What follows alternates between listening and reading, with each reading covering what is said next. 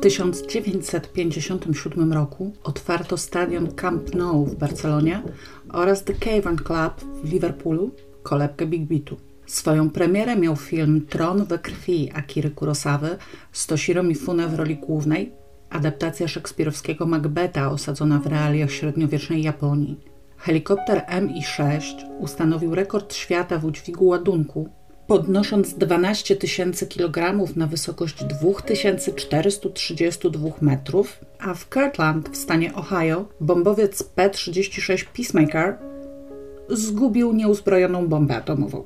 W Niemieckiej Republice Demokratycznej z taśmy produkcyjnej zjechał pierwszy samochód marki Trabant, a w Związku Radzieckim w zakładach jądrowych Majak doszło do katastrofy, na skutek której radioaktywne skażenie objęło obszar 23 tysięcy kilometrów i której władza nie podała do publicznej wiadomości. Zatajono również prawdziwy wynik lotu radzieckiego sztucznego satelity Sputnik 2. Umieszczona na jego pokładzie Łajka, pierwszy pies w kosmosie, bohaterka radzieckich dzieciaków, zginęła na pokładzie, prawdopodobnie w straszliwych męczarniach wywołanych warunkami lotu. Tymczasem w Poznaniu Zrzeszenie Sportowe Kolejarz Poznań przemianowano na Klub Sportowy Lech Poznań, a w Krakowie w kościele mariackim ponownie umieszczono ołtarz Wita Stwosza w czasie II wojny światowej wywieziony do Niemiec. Do rejestru cywilnych statków powietrznych wpisano pierwszy śmigłowiec, odbyło się pierwsze losowanie Totolotka oraz ukazał się pierwszy numer czasopisma dla dziewcząt Filipinka.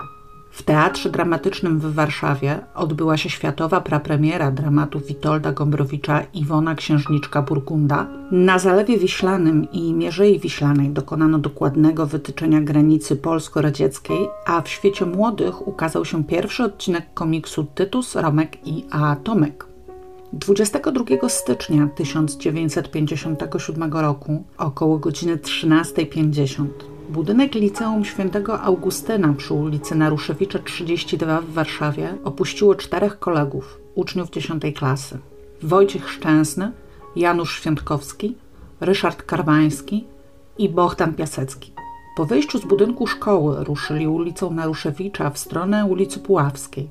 Bezpośrednio za nimi szła kolejna luźna grupa uczniów. Kiedy chłopcy minęli ulicę Wejnerta, Podszedł do nich jakiś obcy mężczyzna i zapytał, który z czwórki nazywa się Piasecki. Kiedy Bohdan powiedział, że to on, mężczyzna poprosił go na stronę, gdzie wyjął z teczki jakieś papiery i pokazał je chłopakowi. Potem obaj, bez pożegnania z kolegami Bohdana, skierowali się z powrotem w stronę ulicy Weinerta, gdzie czekał drugi mężczyzna i cała trójka wsiadła do zaparkowanej przy Weinerta taksówki czarnej Warszawy. Wojtek Szczęsny powiedział do pozostałych, że nieznajomi wyglądają jak typowi tajniacy i wszyscy się z tym zgodzili. Jeden z mężczyzn otworzył tylne drzwi, przepuścił Bohdana i sam usiadł obok niego, drugi usiadł z przodu, na miejscu obok kierowcy. Taksówka natychmiast odjechała, skręcając w ulicę Malczewskiego. Wojtek Szczęsny i Janusz Świątkowski poczuli się zaciekawieni tym niespodziewanym wydarzeniem na tyle, że cofnęli się za Bohdanem i obcym mężczyzną i obserwowali ich do chwili odjazdu taksówki. Któryś z nich zapisał także jej numer rejestracyjny T 75 222. Chłopcy, pomimo tego, że piaseccy mieszkali w pobliżu, przy skrzyżowaniu ulic Krasickiego i Woronicza, nie zdecydowali się na zawiadomienie ich o tej dziwnej sytuacji. Jedynie Wojtek wrócił do szkoły i tam zaczekał na młodszego brata Bohdana, Jarosława, który tego dnia kończył lekcję godzinę po nich. Dopiero po konsultacji z Jarkiem poszli razem do domu Piaseckich i tam poinformowali o odjeździe Bohdana z obcymi mężczyznami babci chłopców, Pelagię Piasecką. Babcia zdecydowała o konieczności zawiadomienia ich ojca, a ten zatelefonował bezpośrednio do Ministerstwa Spraw Wewnętrznych, informując, że jego syn został uprowadzony i prosząc o wszczęcie poszukiwań. I tu zatrzymajmy się na chwilę, ponieważ ojciec Bogdana jest bardzo istotnym elementem tej sprawy. Bolesław Piasecki, urodzony w 1915 roku w Łodzi, prawnik i polityk, miał otwarcie nacjonalistyczne i antysemickie poglądy. W latach 1935-1939 kierował ruchem narodowo-radykalnym Falanga, odłamem obozu narodowo-radykalnego, odpowiedzialnym za zamachy terrorystyczne, takie jak ostrzelanie pochodu pierwszomajowego organizacji żydowskiej Bunt, w wyniku którego zginęła ośmioletnia dziewczynka, czy podłożenie bomby w siedzibie Związku Nauczycielstwa Polskiego w Łodzi, w wyniku którego zginęła jedna osoba dorosła. W obu zamachach rannych, w tym ciężko, zostało w sumie kilkanaście osób. Głównymi założeniami falangi były nacjonalizm, antysemityzm, antykomunizm i antydemokratyzm, a za ustrój idealny jej członkowie uważali państwo totalitarne. Po wybuchu II wojny światowej Piasecki stanął na czele pionu politycznego antykomunistycznej organizacji Konfederacja Narodu, która potem weszła w strukturę Armii Krajowej. Walczył również w uderzeniowych batalionach kadrowych. Gdy Hitler zaczął realizować program eksterminacji Żydów, Piasecki oświadczył, że zrewidował swoje poglądy polityczne i porzuca czynny antysemityzm.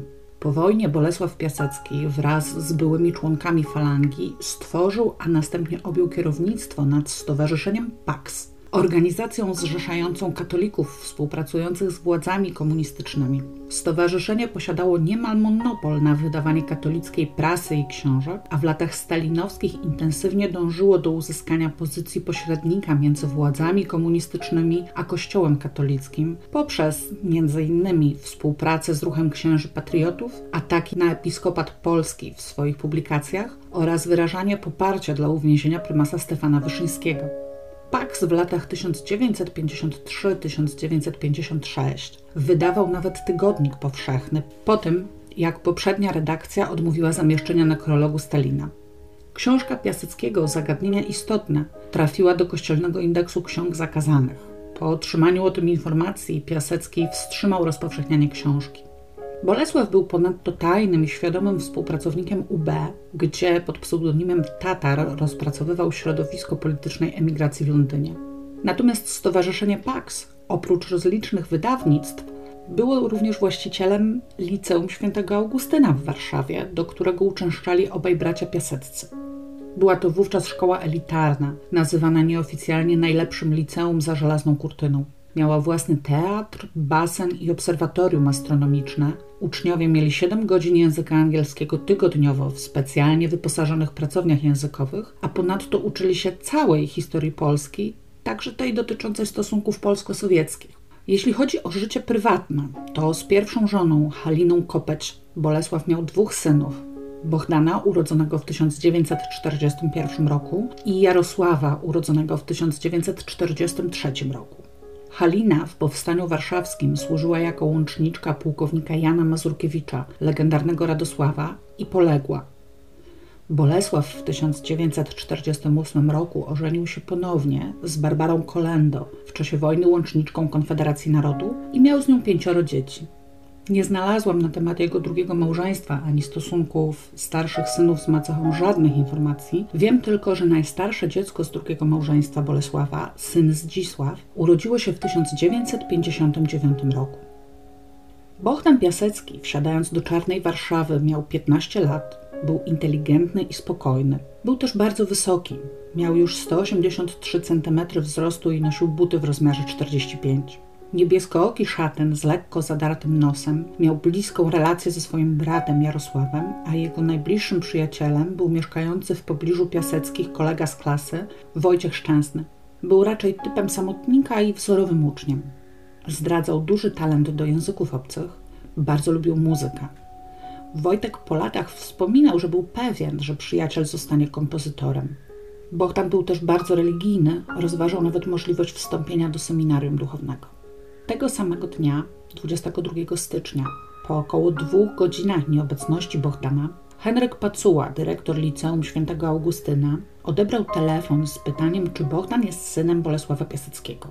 Na pytanie dyrektora, kto mówi, padła odpowiedź Ministerstwo Oświaty i połączenie zostało przerwane. W tym samym czasie telefon rozległ się również w biurze Bolesława, którego poinformowano, że w urzędzie pocztowym numer 1 znajduje się dla niego list na post restant. Na wszelki wypadek przypomnę, że Postrastant to usługa, która pozwalała przesłać dla kogoś list na adres urzędu pocztowego, w którym adresat za okazaniem dokumentu tożsamości może go odebrać. Urząd Pocztowy Warszawa 1 to zaś poczta główna przy ulicy Świętokrzyskiej. Po odbiór listu wyruszyła cała wycieczka. Upoważniony przez Bolesława pracownik PAKS-u, dyrektor Departamentu MSW i kilku oficerów milicji. Autor anonimowego listu zawiadamiał w nim Bolesława o uprowadzeniu syna oraz żądał za jego uwolnienie okupu w wysokości 4000 dolarów i 100 tysięcy złotych. Szczegóły przekazania okupu miały być podane telefonicznie w późniejszym terminie. Jako, że Wojtek i Janusz zapisali numer taksówki, którą oddalili się porywacze z Bogdanem, od razu rozpoczęto poszukiwania tego samochodu. Przede wszystkim milicja zwróciła się do kierownika Wydziału Komunikacji z pytaniem, do kogo należy taksówka oznaczona numerem T75222. Ów kierownik odpowiedział, że brak jest takiego numeru w ewidencji, ani samochód osobowy, ani taksówka nie zostały pod nim zarejestrowane. Tymczasem pracownik Paksu na polecenie Piaseckiego udał się do Wydziału Komunikacji, ale nie do jego władz, tylko zwyczajnie do okienka. Tam poinformowano go, że właścicielem czarnej Warszawy o poszukiwanym numerze jest miejskie przedsiębiorstwo taksówkowe, w czasach przed korporacjami taksówkarskimi jedyny dostawca usług transportowych w mieście. Niezwłocznie przekazano tą informację milicji. Patrole rozpoczęły poszukiwania, ale co za pech! Około godziny 23 inny pracownik Paksu, idąc ulicą Nowy Świat, zobaczył poszukiwaną taksówkę oczekującą na pasażerów. Niezwłocznie do niej wsiadł, zamówił kurs do biura Paksu na ulicę Mokotowską, a po drodze przy ulicy Wilczej zostali zatrzymani przez patrol MO i taksówkę skierowano do komendy stołecznej. Zatrzymany kierowca taksówki T75222 poinformował milicjantów, przedstawiając odpowiednie dokumenty, że tego dnia przejął samochód na noc, a w ciągu dnia prowadził go jego zmiennik Ignacy Eckerling. Przesłuchani jeszcze 22 stycznia koledzy szkolni Bogdana zeznali, że tego dnia lekcje w jego klasie zakończyły się o godzinie 13.30. Przejście z klasy do szatni, przebranie się i wyjście na ulicę Naruszewicza mogło trwać od 12 do 14 minut. Dojście od szkoły na ulicę Weinerta dalsze 4 minuty. Bogdan mógł więc wsiąść do czarnej Warszawy najwcześniej o 13.46. Zarówno koledzy, którzy mu towarzyszyli, jak i ci, którzy szli w grupie za nimi, widzieli samochód i zgodnie zeznali, że na Naruszewicza, kilkanaście metrów od auta, stało dwóch mężczyzn, natomiast w środku nikogo nie było. 23 stycznia kierowca dziennej zmiany w taksówce T75222, Ignacy Eckerling, został przesłuchany w charakterze świadka. Zeznał on, że poprzedniego dnia wyjechał swoją taksówką z bazy MPT przy ulicy Słowackiego na Żoliborzu około 9 rano i odbył w sumie 20 kursów, z których zapamiętał dwa do Józefowa i na ulicę Weinerta. Do Józefowa pojechał między godziną 11 a 12. Kurs zamówili mężczyzna i kobieta z ulicy Brukowej na Pradze.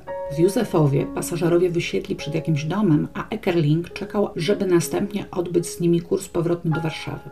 Bezpośrednio po tym kursie ustawił się na postoju przy ulicy Żelaznej, gdzie kilkanaście minut po godzinie 13 wynajął go nieznany mu wcześniej mężczyzna. Polecił udać się najpierw na Aleję Świerczewskiego, obecnie jest to Aleja Solidarności, gdzie zabiorą drugiego pasażera, a następnie pojadą na Mokotów. Tak też się stało.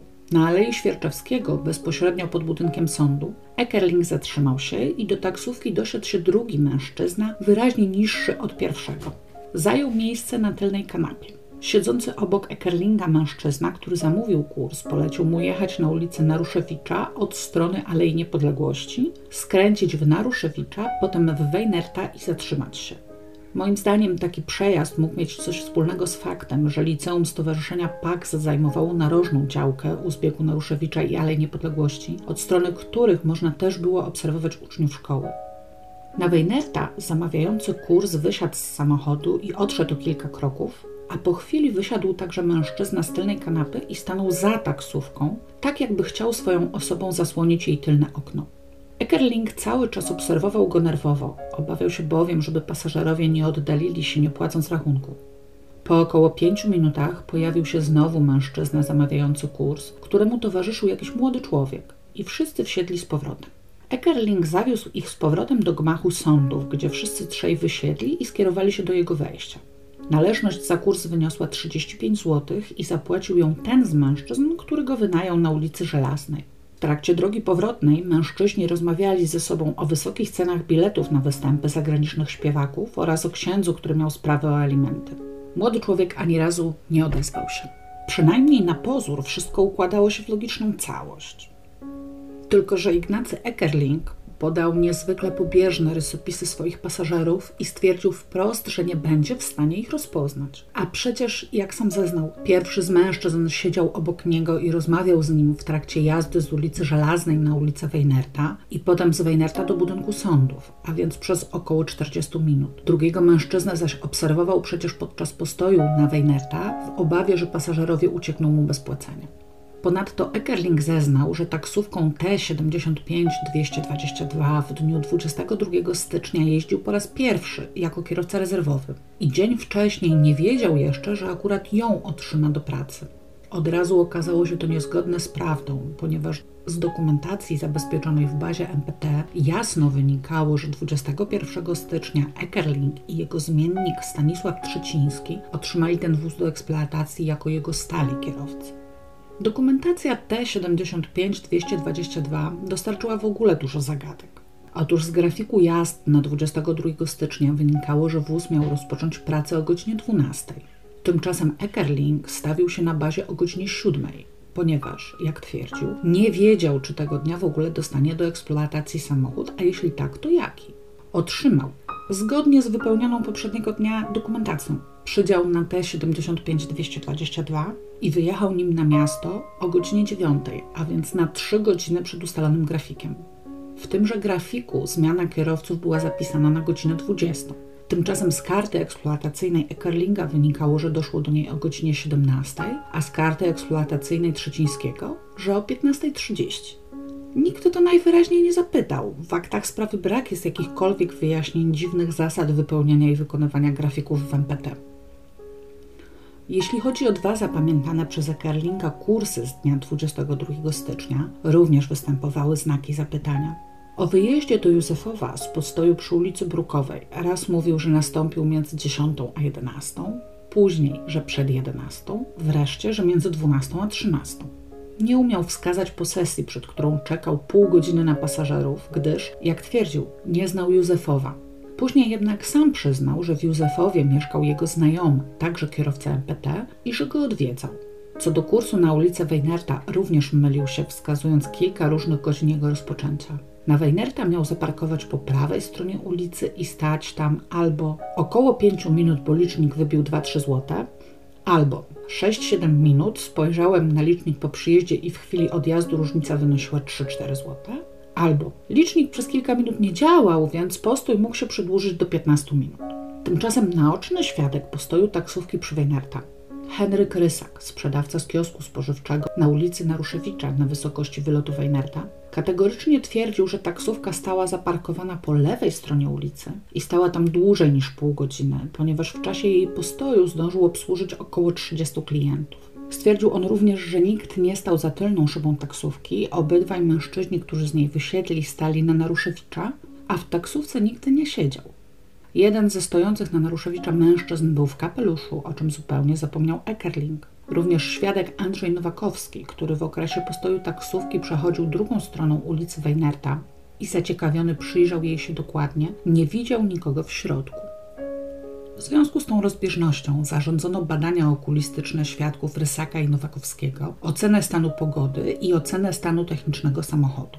Badania medyczne dały wynik pozytywny. Obaj świadkowie nie mieli żadnych problemów ze wzrokiem i ze wskazanych odległości mogli szczegółowo obserwować przebieg wypadków.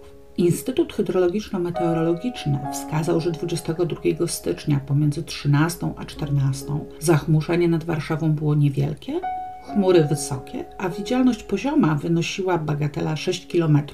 Oględziny wnętrza samochodu pozwoliły stwierdzić, że jest ono wyraźnie widoczne zarówno przez tylną, jak i boczną szybę i bez problemu można stwierdzić, czy kierowca znajduje się w samochodzie, czy nie. Największą kontrowersję wzbudził jednak ten fragment zeznań Eckerlinga, w którym opisał on drogę powrotną z ulicy Weinerta do budynku sądu. Otóż, jak sam wyraźnie podkreślił, pasażerowie nie wskazali mu trasy. Sam wybrał jako najkrótszą drogę ulicami Weinerta, Malczewskiego, Puławską, Polną, Noakowskiego, Emilii Plater, Świętokrzyską, Aleją Świerczewskiego. Dla nieznających Warszawy lub nie lubiących sprawdzać na mapie, wybrana przez niego trasa prowadziła prawie po półkolu, podczas kiedy przejazd Naruszewicza Aleją Niepodległości Chałubińskiego, Marchlewskiego, dziś Jana Pawła II, do Świerczewskiego byłby prostą trasą po najkrótszej linii do celu. Tylko, że ta prosta trasa miała o wiele więcej sygnalizacji świetlnej i budek milicyjnych na skrzyżowaniach. I jak, mam nadzieję, jeszcze pamiętacie, w dniu porwania ojciec Bogdana, Bolesław Piasecki, otrzymał na postrostant list z żądaniem okupu i zapowiedzią dalszego kontaktu.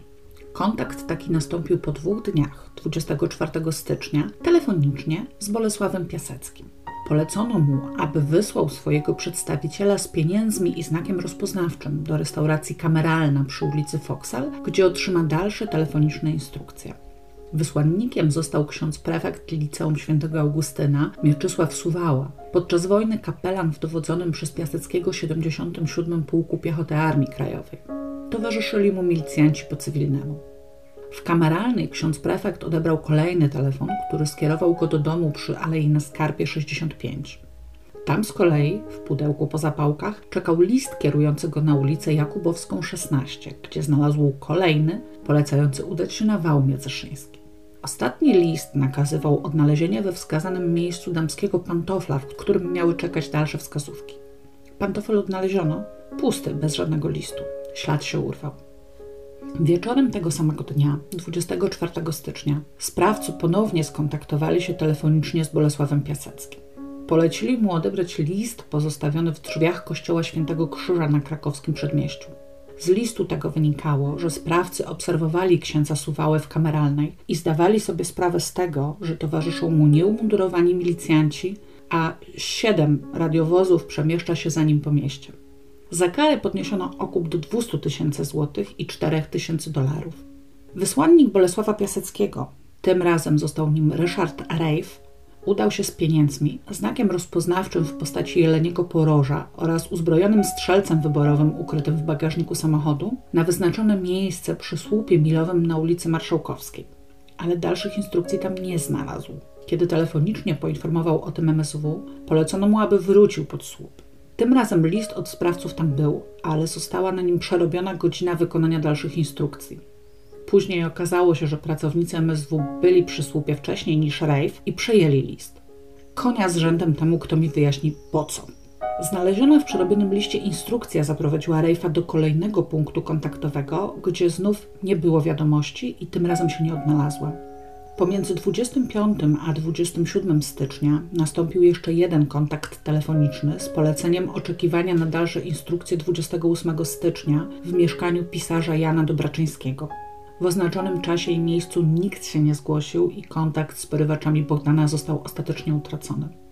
W późniejszym okresie za akt śledztwa zaginęła zarówno taśma, na której Bolesław Piasecki nagrał pierwszą rozmowę ze sprawcami, jak i dwie części listu i koperta z pierwszej przesyłki, tej odebranej na postrestant, oraz cały list z drzwi kościoła Świętego Krzyża.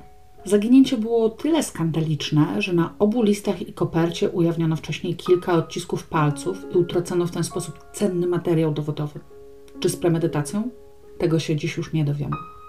Pod koniec stycznia zarządzono wizję lokalną miejsca uprowadzenia Bogdana z udziałem wyłącznie Ignacego Eckerlinga. Nie wezwano do udziału w tej czynności żadnego z kolegów Bogdana, ani świadków Henryka Rysaka i Andrzeja Nowakowskiego. Protokołu z tej czynności nie ma w aktach, ponieważ zaginął. Później zresztą przedostała się do publicznej informacji wiadomość, że protokół ten nawet nie został podpisany przez Eckerlinga, tak więc gdyby nie zaginął, Eckerling i tak mógłby zaprzeczyć jego treści. Kolejna wizja zarządzona została na dzień 2 lutego. Tym razem wezwano również Wojtka Szczęsnego, Janusza Świątkowskiego i Ryśka Karwańskiego, a więc chłopców, którzy 22 stycznia wyszli z Bogdanem ze szkoły. Nie obserwowali oni specjalnie taksówki Kerlinga, nie mogli więc zeznać inaczej niż on na temat długości jej postoju przy Weinerta i obecności kierowcy w wozie. Z kolei świadkowie Rysak i Nowakowski, którzy takich obserwacji dokonali, nie zostali wezwani na wizję.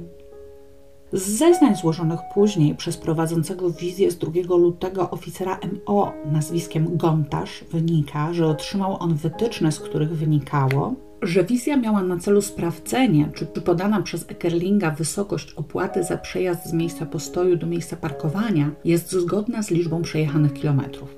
Wiecie, mnie osobiście uczono, że wizja lokalna ma na celu odtworzenie przebiegu wypadków na miejscu zdarzenia, ale ja się chyba nie znam. W każdym razie Gontarz stwierdził również, że przebieg zdarzeń odtwarzany podczas wizji lokalnej był w całości oparty na zeznaniach Eckerlinga, wierzono mu bowiem bezkrytycznie. W sprawie tej nieszczęsnej wizji zastanawiają mnie dwie rzeczy. Po pierwsze, dlaczego rozpatrywano podczas tej czynności wysokość opłaty za przejazd taksówką, skoro tego samego dnia sporządzono protokół oględzin trasy wraz z wyliczeniem według liczby kilometrów podanej przez Eckerlinga opłaty? Po drugie, dlaczego do przeprowadzenia wizji lokalnej na terenie dzielnicy Mokotów wyznaczono oficera milicji z komendy na Pradze, zupełnie innej dzielnicy na drugim brzegu Wisły? Tymczasem po tej dość dziwacznej czynności procesowej Ignacy Eckerling powrócił do domu i nie był już niepokojony przez MO.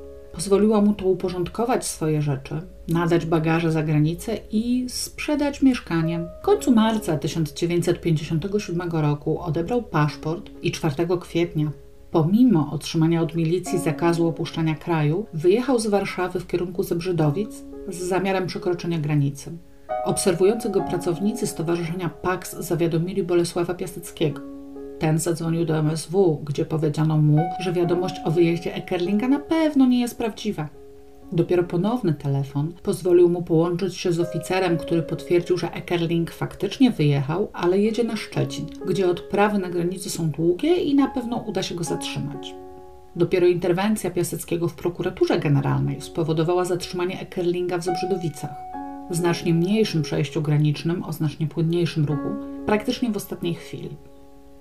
Pozwólcie, że w tym miejscu szybciutko przypomnę, że w czasach słusznie minionego ustroju nie można było posiadać paszportów na stałe przy sobie jako równorzędnego dokumentu tożsamości. Występowało się o przyznanie paszportu do odpowiedniego wydziału w jednostce MO, składając przy okazji mnóstwo dokumentów. MO przesyłało dokumentację do właściwego wydziału MSW, który w wypadku wyrażenia zgody odsyłał ją z powrotem, a następnie gotowy już paszport przesyłano znów do jednostki MO, gdzie inna komórka przechowywała paszporty w czasie, kiedy ich właściciele przebywali w kraju.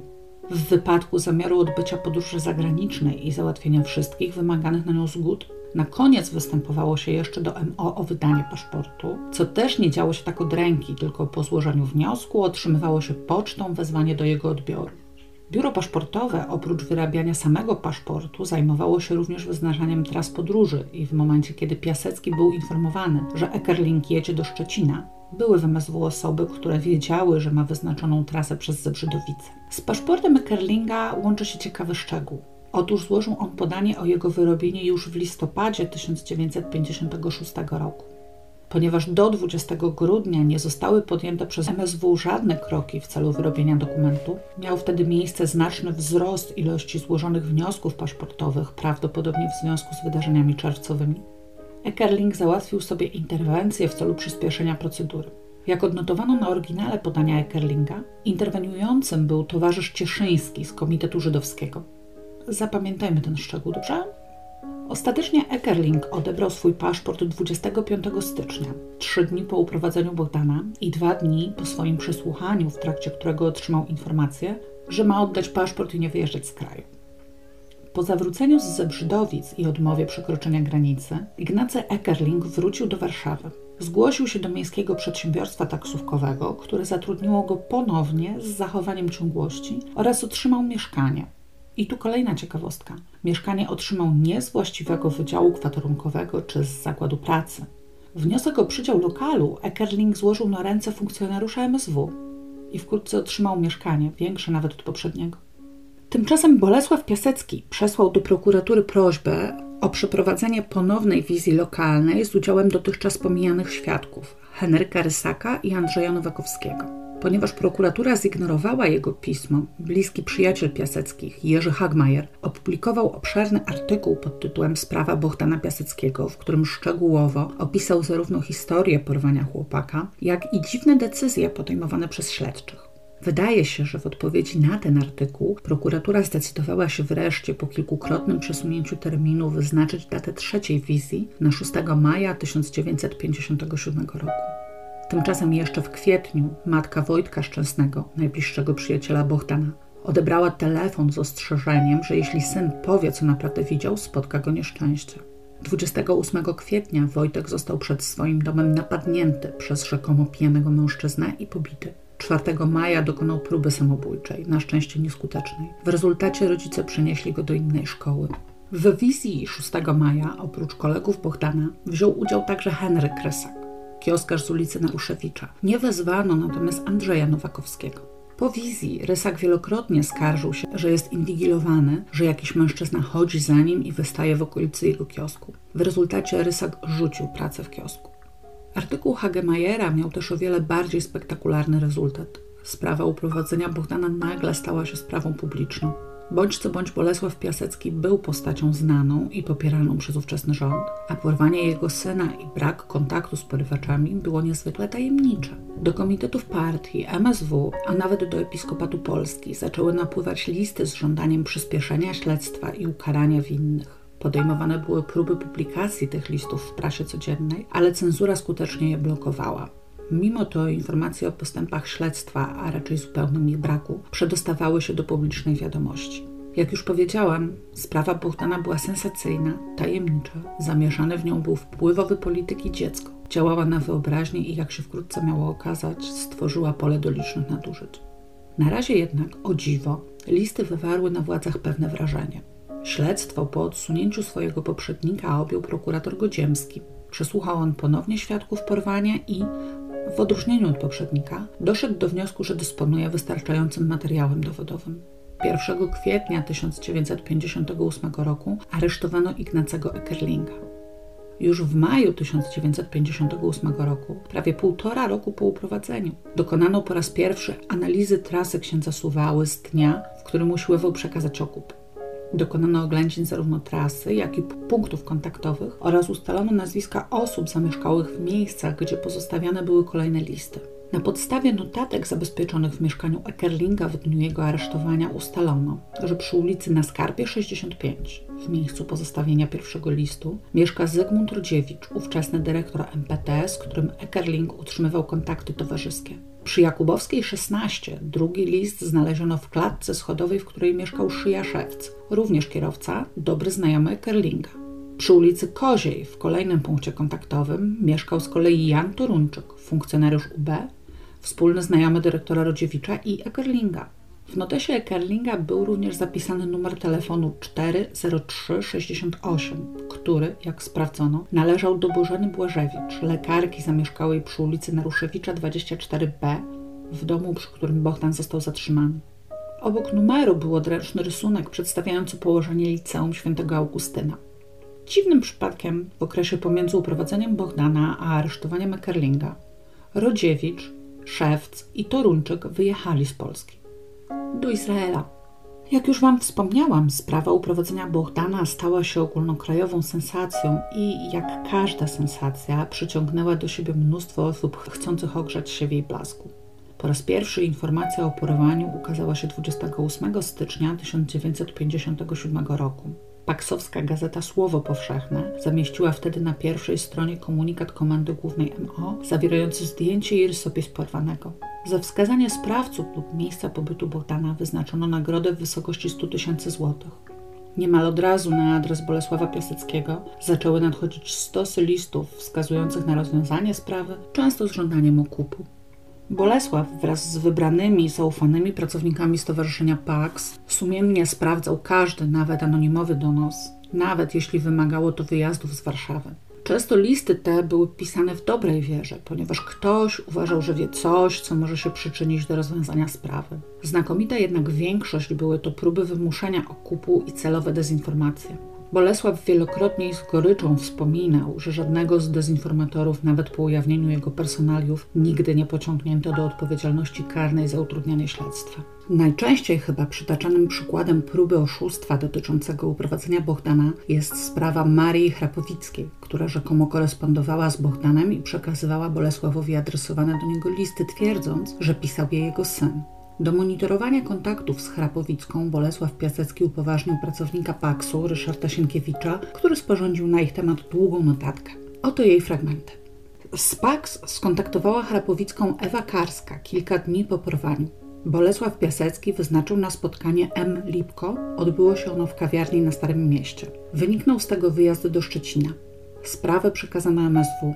Brak kontaktu do maja 1957. Chrapowicka telefonuje, oferuje pośrednictwo z porywaczami, z którymi ma kontakt i ich zaufanie. Rozmowa kończy się terminem na spotkanie przedstawiciela porywaczy z przedstawicielem Piaseckiego koło kościoła świętego Michała celem omówienia warunków wymiany. W ostatniej chwili następuje telefoniczne odwołanie i następne umówienie. Chrapowicka daje termin dość odległy 3-4 tygodnie w tym samym miejscu z tym, że porywacze mają przeprowadzić Bogdana i równocześnie wziąć okup. Chrapowicka nie wyjaśnia, nie daje żadnych szczegółów, każe słuchać swoich poleceń i zaleca bezwzględne zaufanie do jej poczynań.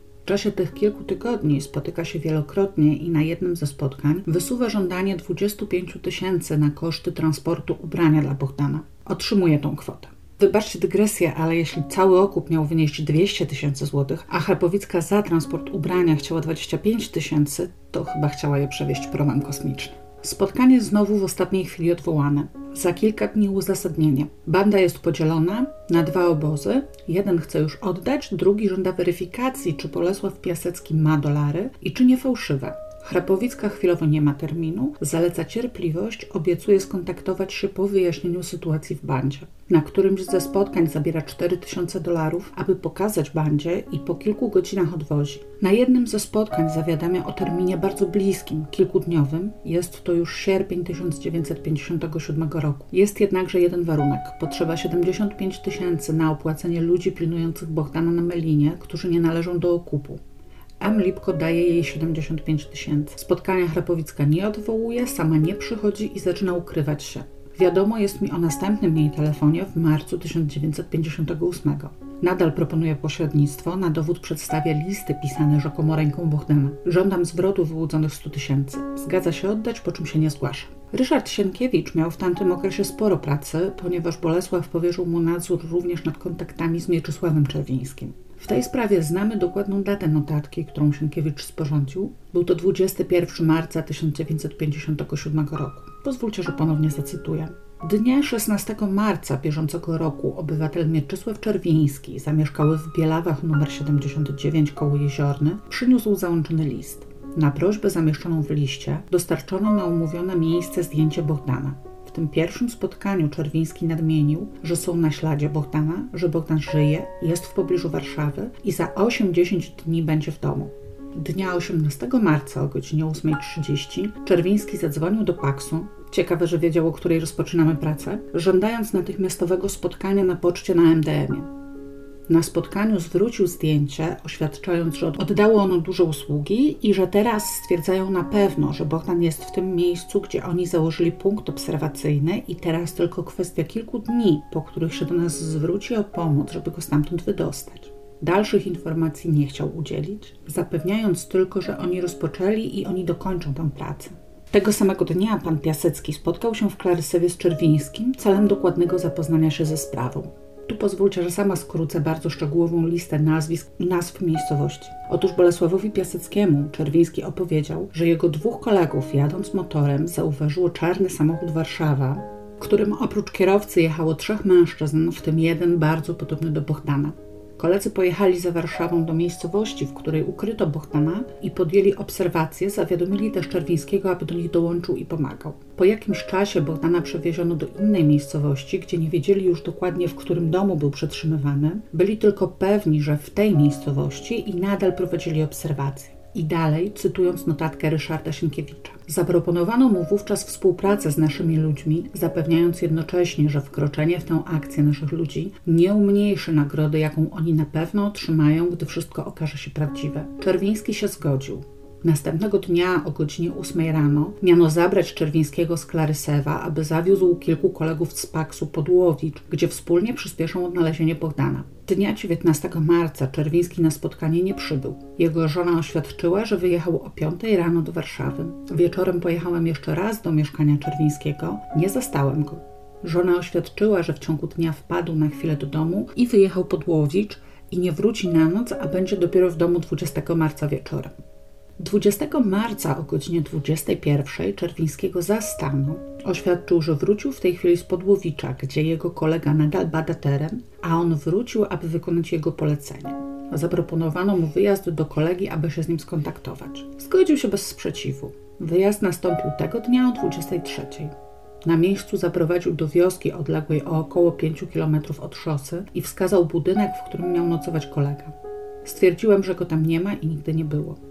Po powrocie do szosy zaproponowano, aby Czerwiński wskazał miejsce zamieszkania jednego kolegi w Jaktorowie, drugiego we Włochach. Wyraził zgodę. W Jaktorowie wskazał adres mylny, we Włochach oświadczył, że nie pamięta. Po zadaniu jeszcze szeregu pytań przyznał się, że to wszystko jest kłamstwem i on sam wszystko wymyślił, aby zarobić grubszą gotówkę. Potem przyznał się, że sprowokował go niejaki Błażejewski Władysław, pracownik Domu Słowa Polskiego. Od siebie dodam, że pracownicy Paksu ustalili, że Czerwiński na trzy tygodnie przed nawiązaniem kontaktu w sprawie Bohdana stracił pracę elektromontera w Domu Słowa Polskiego i pozostawał bezrobotny. W ostatniej sprawie, którą chciałabym przytoczyć, niejaka Helena Wilicka zamieszkała w Człuchowie, dostarczyła do Paksu list napisany rzekomo pod dyktando Bohdana. Kochany tatusiu, żyję, co tydzień jestem gdzie indziej, wożą mnie zawsze w nocy i oczy mam związane. Tatusiu kochany, proszę cię, błagam, wykup mnie, bo mogą mnie zabić. Obecnie jestem w Poznaniu, lecz gdzie nie wiem, bo jest zawsze okno zasłonięte i pilnują mnie. Tę kartkę pisze jeden dobry człowiek, co mnie pilnuje. Kochany tatusiu, mnie zabrali życi. Tatusiu, odszukaj jedną panią, imię jest P. Lena, robi swetry na maszynie, a jej mąż jest naczelnikiem poczty w Człuchowie. Ta pani była 26 lutego w Poznaniu, w tym domu, gdzie ja obecnie jestem. Lena jest koleżanką tej gospodyni, co mnie przywieźli, a ta gospodyni jest kochanką tego jednego Żyda, co mnie ukradł. Tatusiu kochany, ja słyszałem całą rozmowę. Leny z tą gospodynią. Rozmawiali o mnie i o ciebie, kochany tatusiu. Lena mówiła, że jest jej by żal mnie, bo ona ma też syna i co by zrobiła, jakby jej tak zginął. Lecz mówią, że tatuś nie da żadnych pieniędzy, gdyby ktoś powiedział, gdzie ja jestem, tylko zgłosiłby na milicję. Lena mówiła, że z milicją nie chce mieć nic do czynienia to też chociażby wiedziała, gdzie ja jestem, nic by nie powiedziała, bo w więzieniu nie chce siedzieć, boi się tak wszystkich pozamykają, kto doniesie. Tatusiu kochany, ja wiem dużo, lecz nie mogę ci pisać, lecz proszę, błagam cię, odszukaj tę Pylenę z Człuchowa, bo jej nazwiska nie wiem. Ona pomoże ci mnie odnaleźć, bo oni już byli bardzo pijani, to ona by mnie wykradła i zabrała do siebie, a później do ciebie zawiozła. Ja już byłem Łódź, Wrocław, Poznań i będę prawdopodobnie w Szczecinie. Tatusiu, wykradnij mnie, bo ja jestem zawsze związany, że pisać nie mogę. Tatusiu, proszę nikogo nie wydaj, ja wierzę, że Pylena mnie wykradnie. Ona nic nie wiedziała, że ja jestem w drugim pokoju i wszystko słyszę. Tatusiu, ona załatwi z tą kochanką tego Żyda, ona ich upije, pomoże mi ten pan, co mnie pilnuje. Tatusiu, oni mówili, że ty nie dajesz żadnych pieniędzy, tylko posyłasz milicję. Tatusiu, ja ci tysiąc razy się wywdzięczę, ja chcę być z tobą, ja chcę żyć, wyrwij mnie z piekła. Tatusiu, trzeba z tą panią załatwić, bo ona ma dobre serce i bardzo boleje nad tobą. Tatusiu, nie rób ludziom nic złego, jak tobie mówią coś o mnie. Tatusiu, ty prawdopodobnie wszystkich wsadzasz do więzienia. Tatusiu, ja zginę, jak będziesz tak robił. Proszę nie żałuj mnie tych pieniędzy. Całuję mocno, już nie mam siły więcej dyktować. Wyrwij mnie kochającego cię syna, Bogdan. Tatusiu, zatrzymaj to wszystko w tajemnicy, wyrwij mnie, żeby ciebie się nie zemścili. Myślę, że wszyscy jesteśmy zgodni, że wzorowy uczeń elitarnego liceum raczej nie posługiwałby się tak kiepską polszczyzną, prawda? Z sprawą Filickiej, alias. Leny Stłuchowa, na szczęście zajęła się już milicja, ale również nie poniosła ona żadnych konsekwencji prawnych za próbę oszustwa. Omówiłam te trzy oszustwa tak szeroko, ponieważ dla mnie samej są one szokujące. Kiedy słyszymy, że ktoś próbuje wyłudzić okup za porwaną osobę, zwykle nie zdajemy sobie sprawy, że są to nie tylko próby tak nieudolne jak Leny Stłuchowa, ale także dużo bardziej skomplikowane, wymagające od oszustów starannego przygotowania legendy, jak w przypadku Czerwińskiego, czy też długofalowego planowania, jak w przypadku Chrapowickiej i jej najdroższej przesyłki świata. Wracając jednak do prawdziwej historii Bohdana, 8 grudnia 1958 roku, a więc niemal dwa lata po porwaniu, zakończyła się ona w sposób, którego najbardziej się obawiano. Tego dnia dwaj hydraulicy w godzinach porannych dokonywali kontroli stanu urządzeń sanitarnych w piwnicach domu przy Alei Świerczewskiego, obecnie Alei Solidarności, numer 82A. Budynek ten znajduje się przy skrzyżowaniu z ulicą Jana Pawła, wówczas Juliusza Marszewskiego, vis-a-vis gmachu sądów, po przekątnej od dawnego kina Femina. Wciąż na parterze tego budynku mieszczą się delikatesy spożywcze, dziś z charakterystycznymi żółto-niebieskimi szyldami. Hydraulicy stwierdzili, że drzwi prowadzące z korytarza piwniczego do pomieszczeń sanitarnych, umywalni i dwóch ubikacji są zabite grubymi gwoździami. Po wyważeniu tych drzwi w jednej z ubikacji znaleźli zmumifikowane zwłoki znajdujące się w pozycji siedzącej, oparte o muszlę klozetową. Ciało ubrane było w charakterystyczną jesionkę wiodełkę i zimowe buty z białymi sznurowadłami, a obok niego leżały podręczniki i zeszyty szkolne podpisane imieniem i nazwiskiem Bogdana Piaseckiego. Identyfikacji zwłok dokonał ojciec Bogdana oraz jego stomatolog, bez żadnych wątpliwości rozpoznając zaginionego. W momencie znalezienia ciała z jego lewej piersi wciąż wystawała drewniana rękojeść sztyletu. Sekcja, oprócz tej pojedynczej rany piersi, zadanej pozostawionym w niej sztyletem o ostrzu długości 16 cm, wykazała również wieloodłamowe pęknięcie kości czaszki oraz podstawy czaszki, powstałe na skutek uderzenia tępym narzędziem. Rana zadana sztyletem ominęła wprawdzie serce, ale przebiła lewe płuco. Przyjęto, że zarówno rana klatki piersiowej, jak i rana głowy mogły spowodować śmierć Bogdana. Na podstawie braku śladów potu na bieliźnie oraz kołnierzyku i mankietach koszuli założono, że Bogdan poniósł śmierć w dniu porwania. Tak więc już pierwszy kontakt z Bolesławem Piaseckim był podjęty przez porywaczy po jego śmierci i z pełną o tej śmierci wiedzą. Milicja założyła, że Bogdan był prawdopodobnie przetrzymywany gdzieś w pobliżu, a do piwnicy przy Alei Świerczewskiego 82A został przeniesiony po uprzednim ogłuszeniu w nocy. Budynek ten miał otwarte podwórko wychodzące na trzy ulice Marlewskiego, Świerczewskiego i Nowolipie, pięć pięter i sklep spożywczy na parterze. Wprowadzenie Bogdana do piwnicy w ciągu dnia w sposób niezauważony przez lokatorów i przechodniów byłoby niezwykle trudne. Przesłuchanie lokatorów i dozorców budynku nie przyniosło żadnych istotnych informacji, pozwoliło jedynie ujawnić, że mieszkanie numer 120, którego istniał swobodny dostęp do klatki schodowej prowadzącej do piwniczych sanitariatów, należało do działu gospodarczego Komendy Stołecznej Milicji Obywatelskiej, którym kierował Jan Kossowski, bliski znajomy Ignacego Ekerlinga.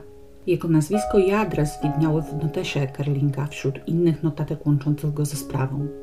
Krótko po porwaniu Bohdana Kossowski zwolnił się z pracy w komendzie i na jesieni 1957 roku wyjechał z Polski.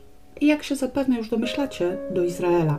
Nóż znaleziony w piersi Bohdana zidentyfikowano jako ten sam typ, jaki wchodził w skład wyposażenia wojskowych oddziałów specjalnych. Jego pochodzenia jednak nigdy nie udało się wyjaśnić. W dniu 30 września 1959 roku do 9 Wydziału Sądu Powiatowego dla Miasta Stołecznego Warszawy wpłynął akt oskarżenia przeciwko Ignacemu Ekerlingowi.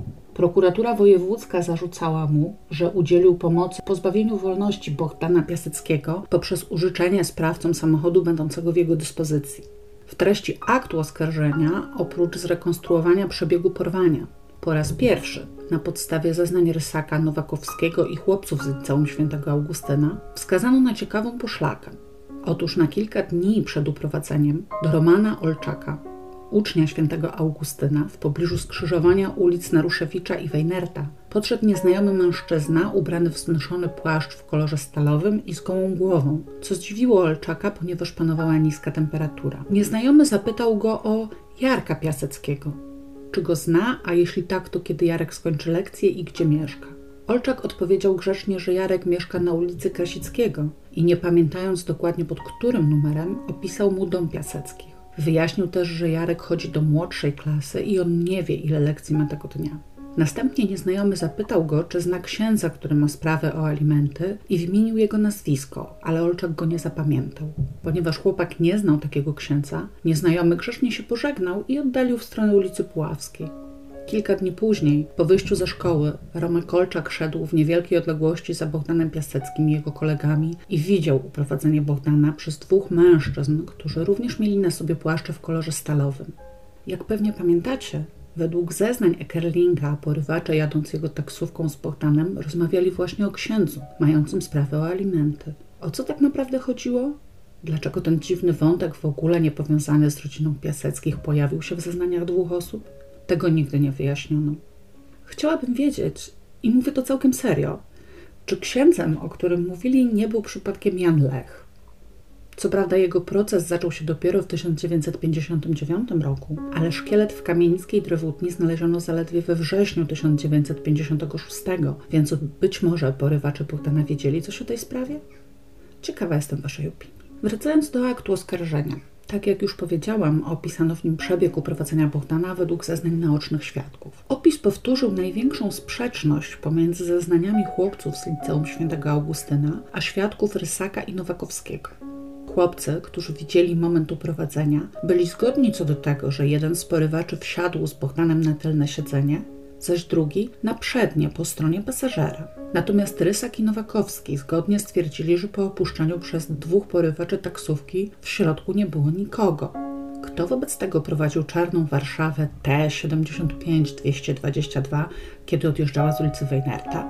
Na podstawie dostępnych mi materiałów muszę niestety stwierdzić, że nie wiadomo.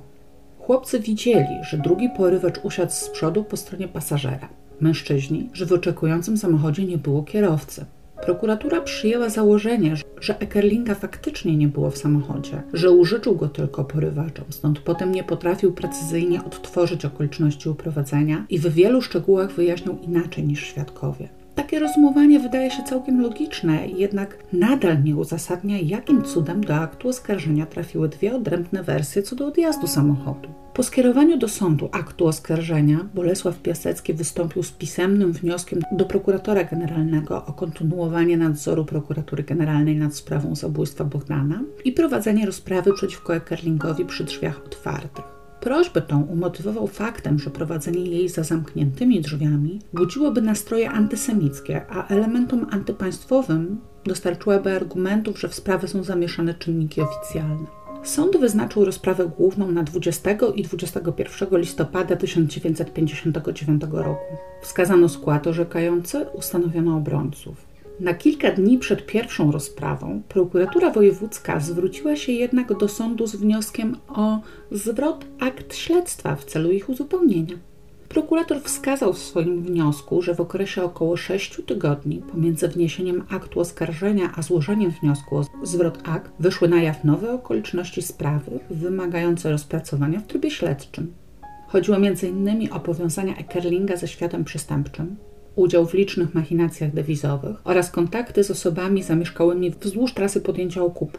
Tak, te kontakty, które na podstawie notesu Ekerlinga ustalono ponad rok wcześniej, po jego aresztowaniu. Sąd powiatowy skierował sprawę na posiedzenie niejawne celem rozpoznania tego wniosku. Posiedzenie niejawne jest to taka czynność sądowa, podczas której bez udziału stron i publiczności podejmowane są decyzje w sprawach niewymagających takiego udziału, np. o powołaniu biegłych lub przyznaniu kosztów. Na takim właśnie posiedzeniu sąd postanowił uwzględnić wniosek prokuratury i wydał postanowienie o zwrocie akt celem ich uzupełnienia. Na postanowienie to obrońca Ekerlinga wniósł zażalenie do sądu wojewódzkiego, ale zostało ono oddalone i postanowienie utrzymano w mocy. Ignacy Ekerling po blisko dwóch latach został zwolniony z aresztu tymczasowego. Akt oskarżenia nigdy nie powrócił do sądu.